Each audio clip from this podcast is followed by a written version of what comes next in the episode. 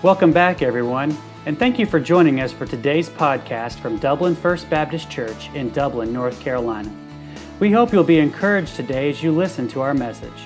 For more information, please visit our website at www.dublinfbc.org. That's www.dublinfbc.org. Now let's join the congregation of Dublin First Baptist as we listen to the preaching of God's Word.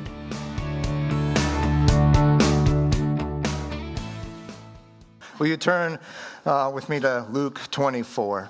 Luke chapter 24. This morning we celebrate uh, what, what truly is the, the apex of the Christian faith, the resurrection of our Lord and Savior Jesus Christ.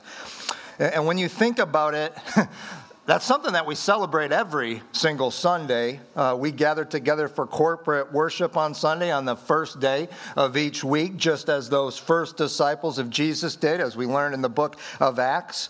Uh, so, as to commemorate the day of the week that Jesus uh, conquered death for us. And I hope that every single one of us who's trusted in Jesus Christ alone for salvation, I hope that we celebrate the resurrection of Jesus Christ every single day.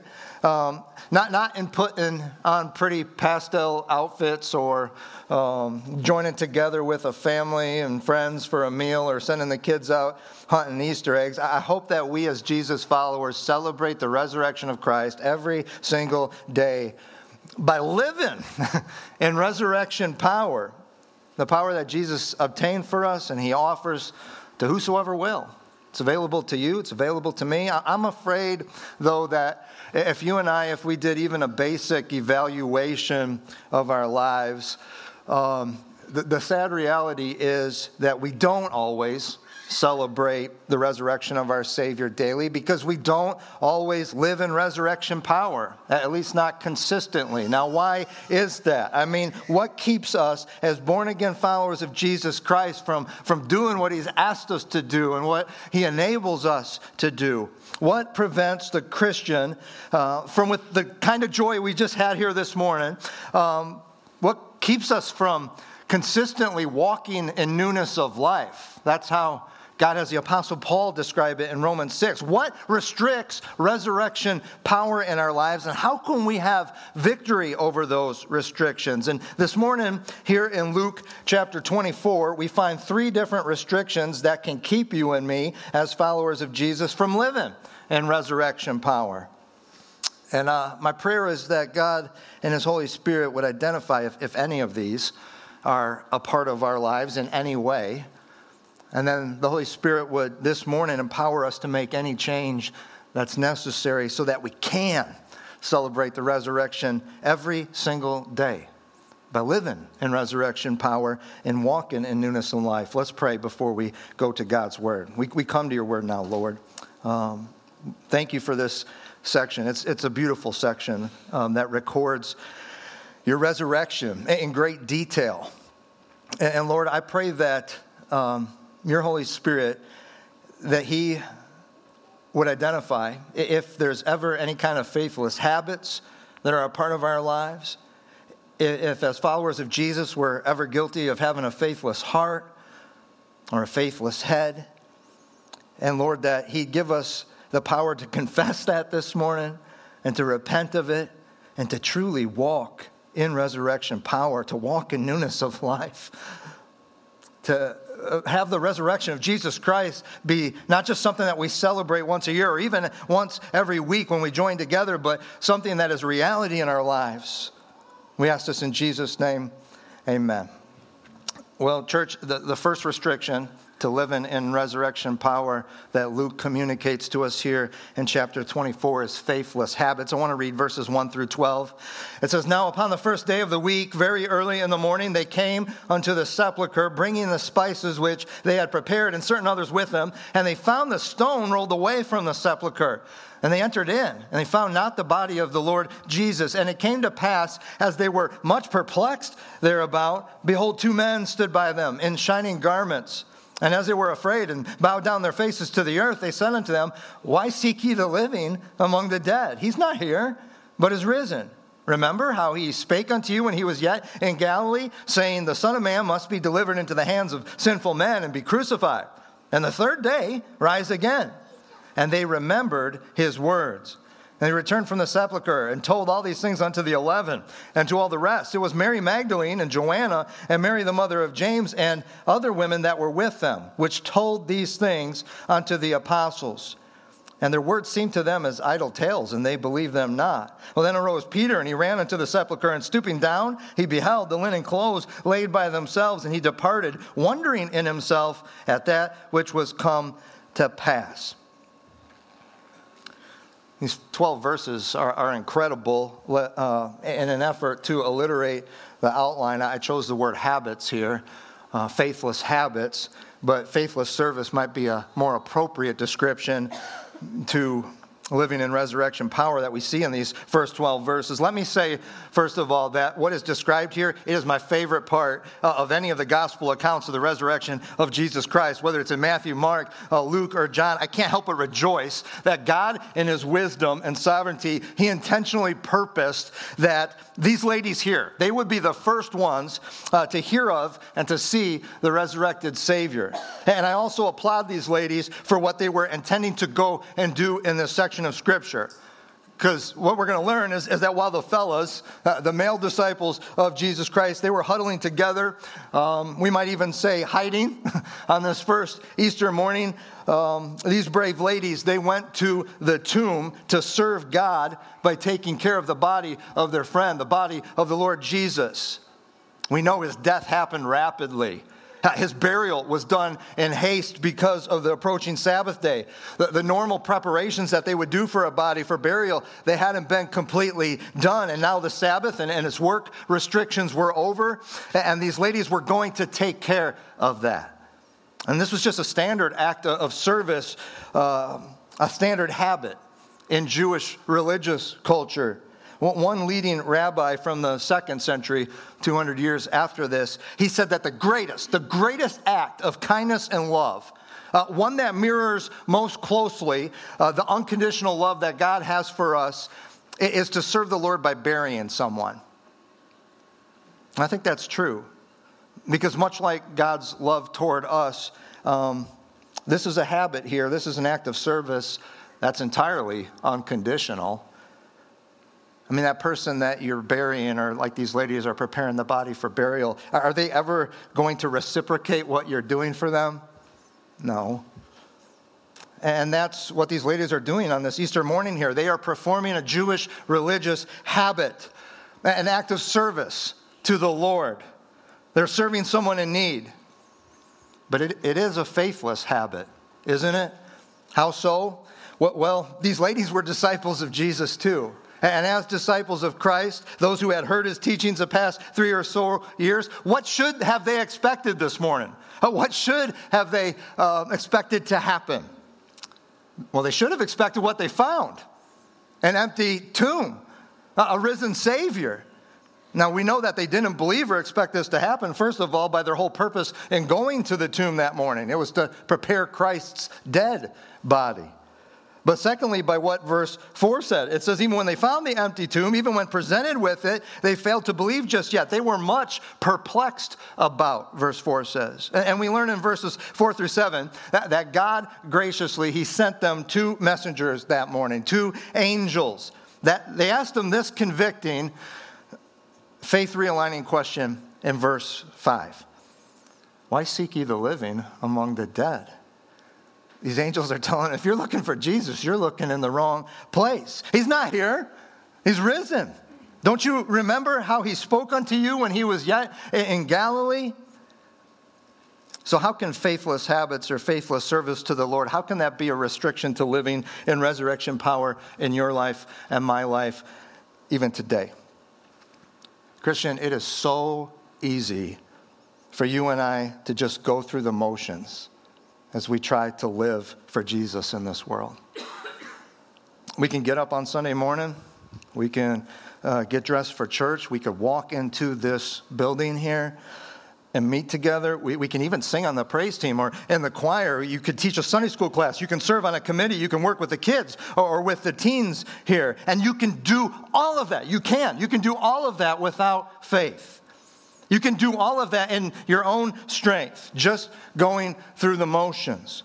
As followers of Jesus, um, even apart from church, we can, in this world, we can live and speak and, and, and try to witness to the work of Christ in our lives faithlessly. We can even spend time daily in God's word or, or pray to the Lord daily and have it be nothing more than a faithless habit or a faithless act of service. And here is what is so terrible about that happening in our lives there's no resurrection power there. Now, all that activity, it's no different than anyone else in any other religion doing what they do. You know, throughout God's word, we are taught that this is not God's design or his desire for us. What was God's message through Samuel to Saul back in 1 Samuel 15 22? To obey is better than to sacrifice. God says there, listen to me, love me, trust me, live in dependence on me and on my power. That's what worship is all about. Anything else? It's just a faithless habit. In Matthew 19, Peter boldly proclaims to Jesus, Jesus, we have left everything to serve you, to follow you. Peter tells Jesus to check out his and the other disciples' habits, their acts of service to the Lord. And what does Jesus reply? He says to them all, Truly I say unto you, you who have in faith, you who have independence, you who believe in everything I say and everything I promise to you, you who have in faith left all to follow me, you're going to receive a hundred times more and eternal life. And so we may, may we never forget uh, this principle that God gives us in Hebrews 11 6 that without faith, it's impossible it's impossible to please God. Whoever comes to God for salvation has to believe that He is, but also that He's a rewarder of those who diligently seek Him. What a great description of faith. And so may our habits as Jesus followers, may our acts of service to the Lord, may they never be faithless acts but, but fueled by our faith in everything that God has said. Listen, that right there is the key, Christian. I want you to look at verse 8. What was the angel's message to these ladies that Easter morning? Jesus told you he would rise from the grave. And what does verse 8 tell us? Move these ladies from faithless habits to faithful service. They remembered his words. And we're going to learn this morning that the way to coming, overcoming uh, any of these restrictions to living in resurrection power, it, it's that right there remembering God's words, knowing, remembering, focusing on, leaning on, trusting God's word. In verses 9 through 12, do you see the change of perspective that has taken place in these ladies' lives uh, that results in a change of practice? They immediately go and they tell the other disciples uh, of Jesus and they joyfully announce what has happened. Jesus is alive. These ladies are now serving the Lord faithfully in resurrection power. The second restriction to living in resurrection power we're given here in Luke 24 is in verses 13 to 35, and it's faithless hearts. Let's read that section. And behold, verse 13, and behold, two of them, two of the disciples that went that same day to a village called Emmaus, which was from Jerusalem, about three score furlongs, and they talked together of all these things which had happened. And it came to pass that while they communed together and reasoned, Jesus himself drew near, and he went with them. But their eyes were holden that they should not know him. And he said unto them, What manner of communications are these that you have one to another as you walk and are sad? And one of them, whose name was Cleopas, he answered and said unto him, Art thou only a stranger in Jerusalem, and hast not known the things which are come to pass there in these days? And he said unto him, What things? And they said unto Jesus, Concerning Jesus of Nazareth which was a prophet, mighty in deed and word before God and all the people, and how the chief priests and our rulers delivered him to be condemned to death and have crucified him. But we trusted that it had been he which should have redeemed Israel. And besides all this, Today's the third day since these things were done. Yea, and certain women also of our company made us astonished, which were early at the sepulchre. And when they found not his body, they came saying that they had also seen a vision of angels, which said that he was alive. And certain of them which were with us went to the sepulchre and found it even so, as the women had said. But him they saw not. Then he said unto them, O fools, and slow of heart to believe all that the prophets have spoken. Ought not Christ to have suffered these things and to enter into his glory? And beginning at Moses and all the prophets, he expounded unto them in all the scriptures, the things concerning himself. And they drew nigh unto the village whither they went, and he was and, and, he made as though he would have gone further, but they constrained him, saying, Abide with us, for it's toward evening, and the day is far spent. And he went in to tarry with them. And it came to pass, as he sat at meat with them, he took bread and blessed it and brake and gave to them. And their eyes were opened, and they knew him, and he vanished out of their sight. And they said one to another, Did not our heart burn within us while he talked with us by the way and while he opened to us the scriptures. And, they rose up the same hour and they returned to Jerusalem and they found the eleven gathered together and them that were with them, saying, The Lord is risen indeed. And he hath appeared to Simon. And they told what things were done in the way and how he was known of them in breaking of bread. I believe it was last Easter that we studied this particular section of Scripture. Um, we also celebrated the Lord's Supper because there's kind of a connection there with this passage. Luke is the only one who gives us details like this uh, about these two disciples on the way to Emmaus. And, and it's an interesting account, isn't it? I mean, it's hard for me, I hope for you, it's hard for us to believe that two of Jesus' disciples they could walk with him and talk with him for miles and not recognize the one they had lived for and the one that they loved. Verse 16 describes this strange event. It says that their eyes were holden, that they should not know him. Now, some theologians and Bible scholars believe that, that God supernaturally hid who Jesus was from them. That's not my opinion. Um, the Presbyterian minister from the early 1900s, Albert Barnes, he says in his commentary on this verse, this expression is used merely to denote that they didn't know who Jesus was. There's nothing supernatural or miraculous in it. God did not blind them to who Jesus was. Their eyes were holden simply because they did not expect to see him. Where did these two disciples believe Jesus currently was? In the grave, in the tomb. Now, the way I see it, these two are even more culpable for their faithlessness because verses 22 and 23 record them telling Jesus that they had been informed by the ladies already that the tomb was empty. Jesus was alive. They had the testimony of those ladies from the first part of this chapter. So, so why are these two, why are they so blind to the, I mean, the literal presence of Jesus walking and talking with them? Faithlessness they had faithless hearts. That's what Jesus says about them and to them in verse 25. He says, Oh, fools, you're slow of heart to believe all that the prophets have spoken. Those are strong words. They're strong words uh, that are Christ's response to their faithless hearts.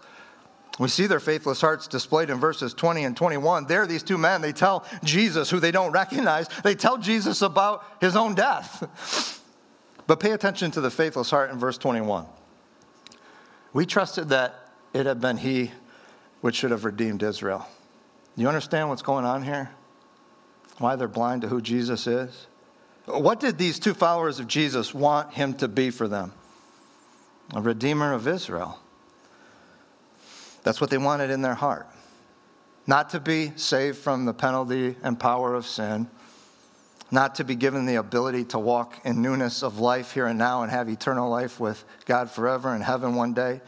They wanted a Savior, but just one that would address their temporal and material needs, one who would overthrow the occupying Roman government. That's where their heart was. And there would be no living in resurrection power with such a faithless heart. They couldn't even recognize Jesus. Listen, there are faithful hearts present in professing believers even today. There are people who come to Jesus, but only for what he supposedly can do for them here and now in this life in regard to temporal and material things, in regard to worldly things. Pastor Paul Washer once said this If you want to follow Jesus because he will give you a better life, if you want to follow Jesus because you hope he will bless you financially, if you want to follow Jesus because he will fix your marriage, that, that's idolatry. Any of those things, that's idolatry. Follow Christ for the sake of Christ. He's worthy. Amen?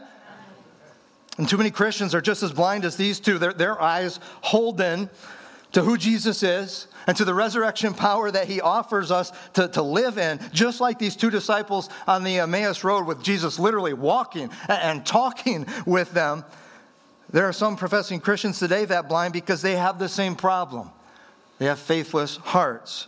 A.W. Tozer said secularism and materialism and the intrusive presence of things, they have put out the light in our souls as Christians and they turned us into a generation of zombies.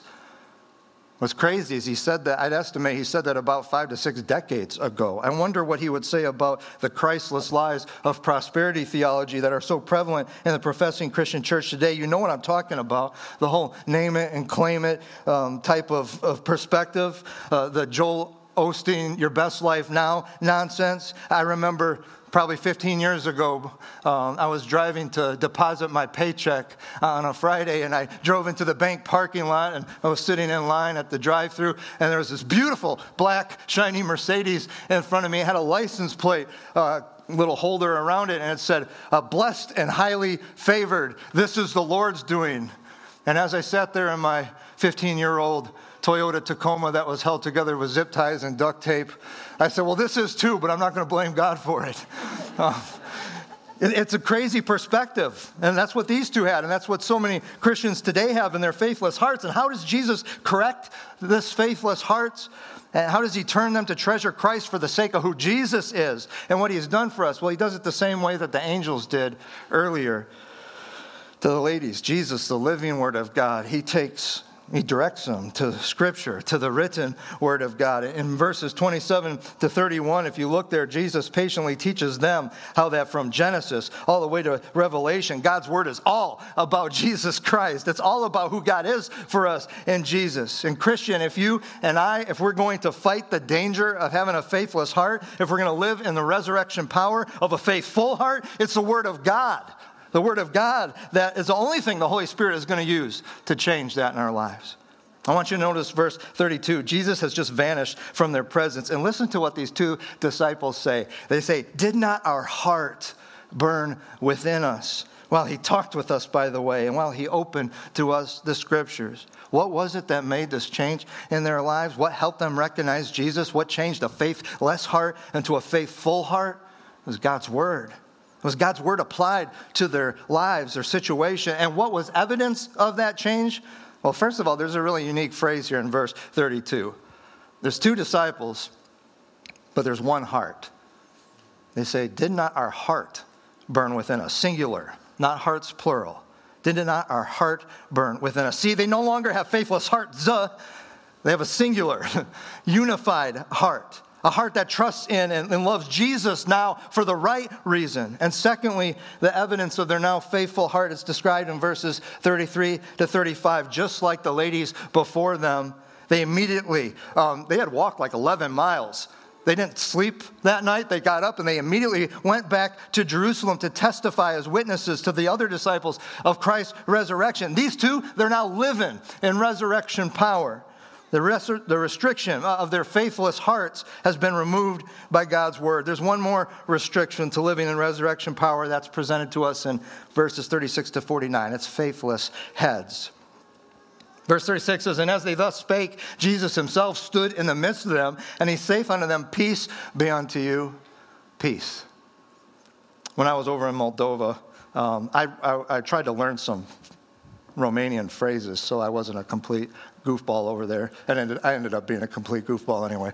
Um, but it's like, good morning, good day, how you doing? It's Bună ziua. So I was real proud of myself, and I was going around everybody at church saying Bună ziua, Bună Bună, but they wouldn't respond back to me. They kept saying pudgy, pudgy, pudgy, pudgy pudgy. And I, after about six, I was like, yeah, I know I am, but some of you are too. And then I thought, well, you know, in some cultures, being pudgy is like, you've been blessed by God. And I have been. And what they were saying, I asked our translator, I said, and what are they saying to me? He said, no, no, no, no. They're saying pace, peace, pace. This is what Jesus says here. Verse 36, he says, peace to them. They didn't have peace. They needed peace. Because verse 37 says, they were terrified and affrighted and supposed that they had seen a spirit. And he said to them, Why are you troubled? And why do thoughts arise in your hearts? Behold, Look at my hands and feet, that it is I myself. Handle me and see. For a spirit hath not flesh and bones, as you see me have. And when he had thus spoken, he showed them his hands and his feet. And while they yet believed not for joy and wondered, he said unto them, Do you have any meat? And they gave him a piece of broiled fish and a honeycomb, and he took it and did eat before them. And he said unto them, These are the words which I spake unto you while I was yet with you, that all the things must be fulfilled which were written in the law of Moses and in the prophets and in the Psalms concerning me. And then he opened their understanding, that they might understand the scriptures. And he said unto them, Thus it's written, and thus it behooved Christ to suffer and to rise from the dead the third day and that repentance and remission of sins should be preached in his name among all nations, beginning at Jerusalem. And you are witnesses of these things. And behold, I send the promise of my Father upon you, but tarry ye in the city of Jerusalem until you be endued with power from on high. So now we come to the 11, those disciples who were the closest to Jesus during his time here on earth. In verse 36, we find them together in a room. They're likely discussing the message from the ladies earlier that morning, or maybe from the other two disciples, disciples that Jesus was alive. And guess who shows up? Jesus, right? Jesus does. And what's the response? Is it joy? Is it celebration? Are they singing, We serve a risen Savior? No, they're, it says they're terrified. They're frightened. They, they think Jesus is a ghost. And Jesus, in great grace, he patiently reveals himself to them. He shows them his scarred hands and his feet, and he invites them to handle me. Jesus says, Touch me. Ghosts don't have flesh and bones. You know, even after all this, verse 41 tells us that the, the disciples, they believed not uh, for joy. That's kind of crazy, isn't it? They were so excited about the possibility, this is too good to be true, that kept them from believing even yet. I mean, they had been told that Jesus was alive by the ladies at the empty tomb. Peter and John had actually gone there already and found it empty. The two traveling disciples had said, We saw Jesus, he was with us. And here Jesus is. He shows up right amongst them. And so it's obvious that he's alive, shows them his wounds, invites them to touch him, and he goes one step further, even. He asks for some food. Ghosts don't eat. And it's pretty sad the level of faithless heads that the disciples have here. It's sad that even today there's some disciples of Jesus, they give more credence to um, experiential knowledge, what they can see or hear or touch or taste. Uh, I'm afraid we've elevated human scientific experiential senses and logic, what we call logic and reason. We've done that all in a quest for truth, and we hold them above faith. in the truth. While Jesus invites them to bolster their faith with what they are seeing and what they can touch right then and there, just as before, his main motive is to direct them to the Word of God. And in verses 40 to 49, Jesus corrects their faithless heads with God's Word. Verse 44, he says, These are the words which I spake unto you, which were written in the law of Moses and in the prophets and in the Psalms concerning me. Do you get that? Again, this right here, it's all about him Old Testament and New Testament. This is truth. This is the way to salvation. This is the way to living in resurrection power. And I pray that what went on there in verse 45 happens here this morning. Then he opened their understanding that they might understand the scriptures. You know, whether you struggle to live in resurrection power as a Christian sometimes because of faithless habits or a faithless heart or a sometimes faithless head, the way to overcome it is this way God's word. Leaning on God's word, living by God's word. As we battle performing faithless habits, I hope we will hold to the truth of Romans 12, 2. That, that if we're going to truly live every single day as a sacrifice to God, that's only going to happen by you and I being transformed by the renewing of our mind through Scripture.